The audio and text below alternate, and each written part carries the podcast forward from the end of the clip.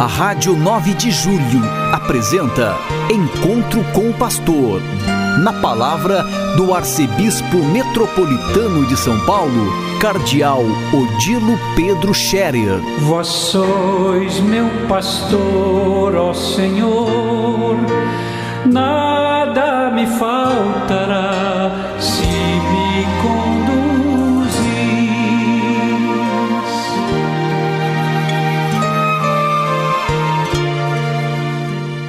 ouvintes da Rádio 9 de Julho, saudação e bênção para todos vocês neste dia 17 de outubro. Hoje é uma segunda-feira. A igreja hoje recorda Santo Inácio de Antioquia, um santo dos primeiros tempos do cristianismo. Ele foi bispo e mártir. Ele foi discípulo do apóstolo São João, portanto, muito próximo de Jesus. Eh, foi discípulo de São João e bispo de Antioquia. Sofreu martírio depois em Roma durante o reinado do imperador Trajano, que reinou de 98 a 117. Suas sete cartas, cartas de Santo Inácio, revelam um homem totalmente entregue à imitação de Cristo, seu amado Mestre. Ele é testemunha de uma igreja centrada na Eucaristia, que tem em torno do bispo e do presbitério a sua unidade, a sua comunhão e concórdia. Seu nome é citado no cano romano da missa. Portanto, recordamos um santo chamado também de pai da igreja, padre da igreja, porque é ainda contado entre os grandes dos primeiros tempos da igreja que deram eh, firmeza, rumo à pregação, à catequese e à organização da igreja. Veja que ele é do final do primeiro século, final do primeiro século do cristianismo. Isto é muito próximo de Jesus Cristo e muito próximo dos apóstolos e, portanto, nós diríamos bem perto da fonte de onde nós estamos vindo, perto de Jesus, dos apóstolos, do início dos evangelhos.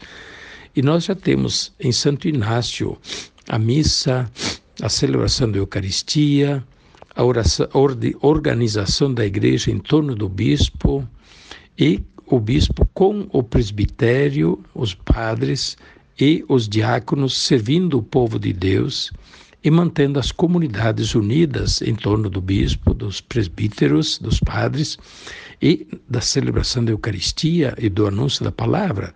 Isto é a essência da igreja também hoje.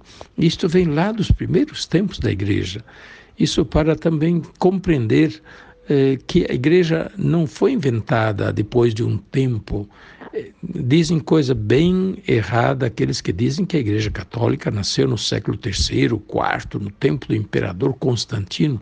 Isso é tudo mentira. É uma interpretação totalmente enganada, totalmente errada da história. A Igreja Católica vem dos apóstolos. Ela não surgiu com o imperador romano Constantino. Constantino foi imperador pagão que eh, deu liberdade religiosa aos cristãos. E depois, segundo a tradição, ele também foi batizado. Mãe de Constantino é Santa Helena. É, mãe do imperador é Santa, Santa Helena. Porém, não foi o imperador Constantino que fundou a Igreja Católica, pelo amor de Deus. De, tenham sempre muito firme isto, nunca se deixem dizer essa bobagem é uma mentira grossa para colocar a Igreja Católica como uma das tantas igrejas inventadas ao longo da história, para dizer que todas estão no mesmo pé. Todas surgiram ao longo da história e têm a mesma forma, a mesma constância. Não, a Igreja Católica vem dos apóstolos, vem dos apóstolos. E logo depois dos apóstolos, nós temos já os testemunhos da tradição da igreja, como em Santo Inácio de Antioquia, e os testemunhos de uma igreja que está baseada no ensinamento dos apóstolos, que está baseada na Eucaristia e está baseada no ministro, que é o sucessor dos apóstolos, o bispo, junto com seus padre, seu presbitério, para servir o povo de Deus, celebrar a Eucaristia e os demais mistérios. Ainda não se chamavam sacramentos, mas divinos mistérios. Pois bem, Santo Inácio foi um grande pregador que zelou muito pela unidade da igreja e a comunhão na igreja, dizendo: olha, não se afastem dos, do presbítero, que quem se afasta do presbítero, do padre, acaba caminhando sozinho. E não se desgarre nunca do bispo, porque quem se desgarra do bispo não sabe mais com quem anda. Mas enquanto você anda com o bispo, se está em comunhão com o bispo, você está em comunhão com a igreja toda, porque o bispo legítimo está em comunhão com o papa e com os outros bispos. E, portanto, você estando em comunhão com o bispo da sua diocese, você está em comunhão com os outros bispos, está em comunhão com o Papa e, portanto, com a igreja toda, representada pelo Papa e pelos bispos. Então, é muito bom recordar isso também nos nossos dias. Nós estamos vivendo dias muito, muito complicados com a campanha eleitoral que está chegando ao seu ponto mais crítico, diríamos assim, também do ponto de vista do, dos ânimos que se esquentam, do povo que se divide, e por causa dos candidatos, dos partidos, das ideologias, se dividem as pessoas, as famílias e até na, na igreja católicos a favor e contra e se dividem. Não vamos esquecer nunca que a campanha eleitoral passa, elege-se um, o outro perde. Um vai governar e o outro vai ficar na oposição, vai ter o papel na oposição, controlar o governo. Mas vão continuar as coisas importantes, vai continuar a igreja, vai continuar a missa, vai continuar a, a, a fé, vamos continuar com os nossos trabalhos na igreja, vai continuar a família. Não vamos nos dividir por causa dessas coisas, pelo amor de Deus. Não vamos nos dividir discutir as questões políticas, cada um pode ter o seu pensamento, a sua opinião. E é claro, nós devemos ir por aquilo que moralmente nós julgamos correto, verdadeiro, bom, justo. Nós devemos estar muito sérios neste ponto, discernir e decidir o nosso voto por alguém que possa representar-nos bem, que seja justo, honesto, digno e capaz. Mas, enfim, não vamos eh, colocar todo o peso da realidade em cima do candidato, do partido, da ideologia política, porque tudo isso passa. Temos que cuidar de não perder e não nos dividir naquelas coisas que não passam e nas quais nós devemos continuar a caminhar juntos.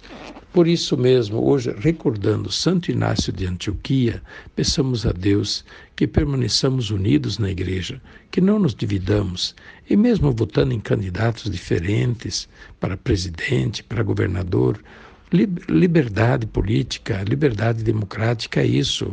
Respeitamos a liberdade de cada um e não vamos obrigar ninguém. Vamos continuar a falar dos nossos valores, mas no respeito. Não vamos demonizar ninguém que pense diferente de nós. E é claro, depois das eleições, vamos continuar também a defender os valores em que nós cremos. Vamos continuar a manter alerta sobre as ações do governo, quem quer que seja, e dos deputados, dos senadores. Isso sim nós precisamos fazer. É o nosso é, acompanhamento da vida política do país, que não deve acontecer apenas durante a campanha eleitoral. Queridos ouvintes da Rádio 9 de Julho, que desejo a todos vocês uma boa semana que estamos iniciando é, no mês de outubro, mês de Maria, do Rosário, mês é, das missões. No próximo domingo, nós teremos a campanha missionária com a coleta em favor do trabalho missionário no mundo inteiro. Desde logo, peço que cada um pense o que vai oferecer no próximo domingo como gesto concreto de apoio ao trabalho missionário da Igreja na coleta do próximo domingo. A bênção de Deus Todo-Poderoso, Pai, Filho e Espírito Santo, desça sobre vós e permaneça para sempre. Amém. A Rádio 9 de Julho apresentou Encontro com o Pastor na palavra do arcebispo metropolitano de São Paulo, cardeal Odilo Pedro Scherer. Vós sois meu pastor, ó Senhor,